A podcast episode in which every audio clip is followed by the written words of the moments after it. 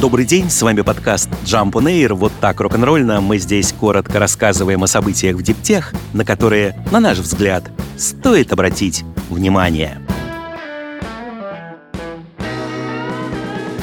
Еще 2 миллиарда рублей направило правительство России на поддержку проектов по созданию комплектующих для предприятий, работающих в ключевых отраслях промышленности. Средства, выделенные из резервного фонда правительства, позволят поддержать 34 проекта обратного инжиниринга, предусматривающие разработку конструкторской документации на различные комплектующие изделия. Речь в том числе идет о деталях и компонентах для оборудования, которые используются в медицинской, нефтегазовой, станкоинструментальной и радиоэлектронной электронной промышленности, а также в транспортном машиностроении. Серийный выпуск таких комплектующих изделий планируется в период с 25 по 30 годы. Как отмечается на сайте Кабинета министров, таким образом правительство продолжает создавать условия для повышения уровня технологической независимости страны. Решение будет способствовать увеличению объемов и перечня выпускаемой в России высокотехнологичной продукции, расширению производств и капиталовложений, заявил премьер Михаил Мишустин. В минувшем году уже было профинансировано 108 проектов обратного инжиниринга. Средний размер гранта составил 36,5 миллионов рублей. Компания бывшего сотрудника Tesla продвигает на рынке собственную интеллектуальную электрическую панель для балансировки расхода энергии в частных домах. Пользователи продукта от стартапа Span могут контролировать каждый источник потребления энергии в режиме реального времени с помощью мобильного приложения. Панель SPEN, по сути, тот же распределительный щит, только для современных реалий, когда в доме имеются солнечная крыша, система хранения энергии, подключенный к сети электромобиль и множество других устройств, работающих от сети. Разработчики говорят, что устройство, хотя и стоит дорого, 4,5 тысячи долларов плюс налоги, доставка и установка, способно стать альтернативой полной модернизации домашней электросети, что обойдется намного дороже. Панель совместима с различными домашними системами хранения энергии и батареями, включая Tesla Powerwall. По данным SPEN, благодаря их разработке, средний срок автономной работы домашней системы увеличивается на 40% с 28 до 39 часов. Компанию основал в Сан-Франциско Арч Рао, который ранее помогал разрабатывать как раз Powerwall. Он надеется, что к концу десятилетия его умные панели будут стоять в 10 миллионах американских домов. Инвесторы, похоже, верят, что эти планы реализуемы. Во всяком случае, компания уже успела привлечь 231 миллион долларов, из них 96 миллионов совсем недавно, в апреле.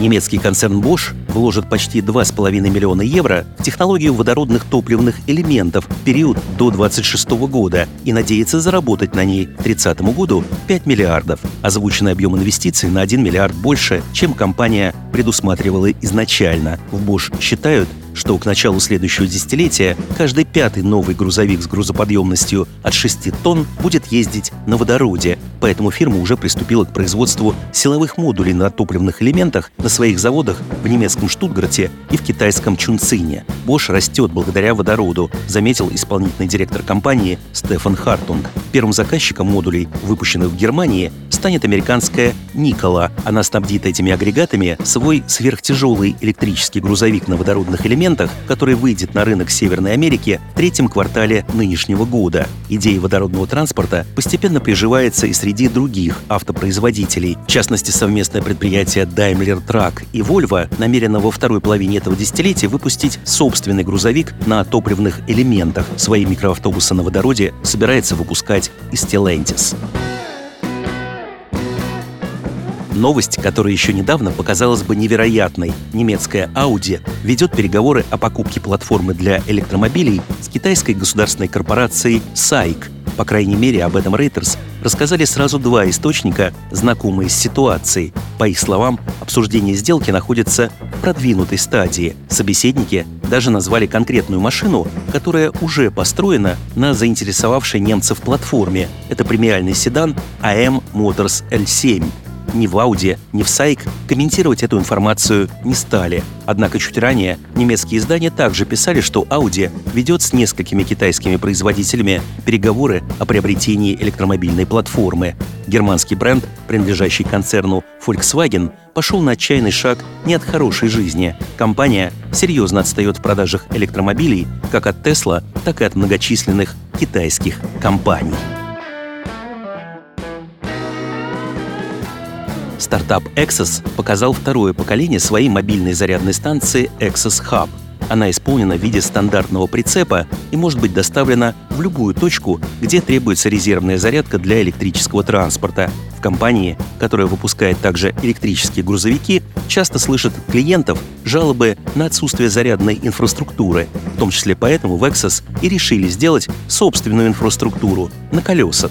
Первая версия Access Hub была очень габаритной, новая версия станции значительно меньше в размерах, не такая энергоемкая, но при этом ее выходная мощность выросла примерно в полтора раза, с 25 кВт до 40.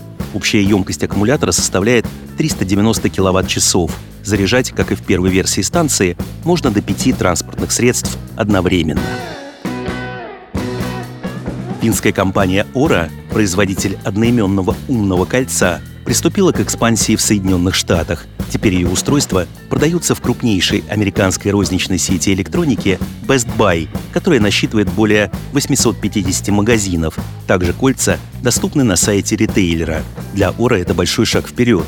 Новый генеральный директор компании Том Хейл год назад говорил о расширении, однако до сих пор фирме удалось получить место на прилавках лишь в нескольких магазинах в Соединенных Штатах и в Японии. Теперь же охват расширился почти в 100 раз. Для потребителя тут важна возможность увидеть устройство вживую. Кольцо очень персональный предмет, примерка перед покупкой представляется вполне логичным действием. Умные кольца Ора позволяют пользователю получать персонализированную информацию о состоянии здоровья, циклах сна и другие показатели. Некоторые опции доступны только по подписке. Данные выводятся на экран смартфона.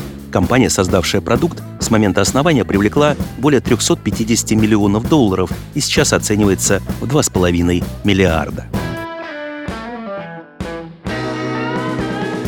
С вами был подкаст Jump on Air, короткое рок-н-ролльно о событиях в диптех, на которые, на наш взгляд, стоит обратить внимание. Подробнее эти и другие новости диптех читайте ежедневно в нашем телеграм-канале Jump Daily. До встречи!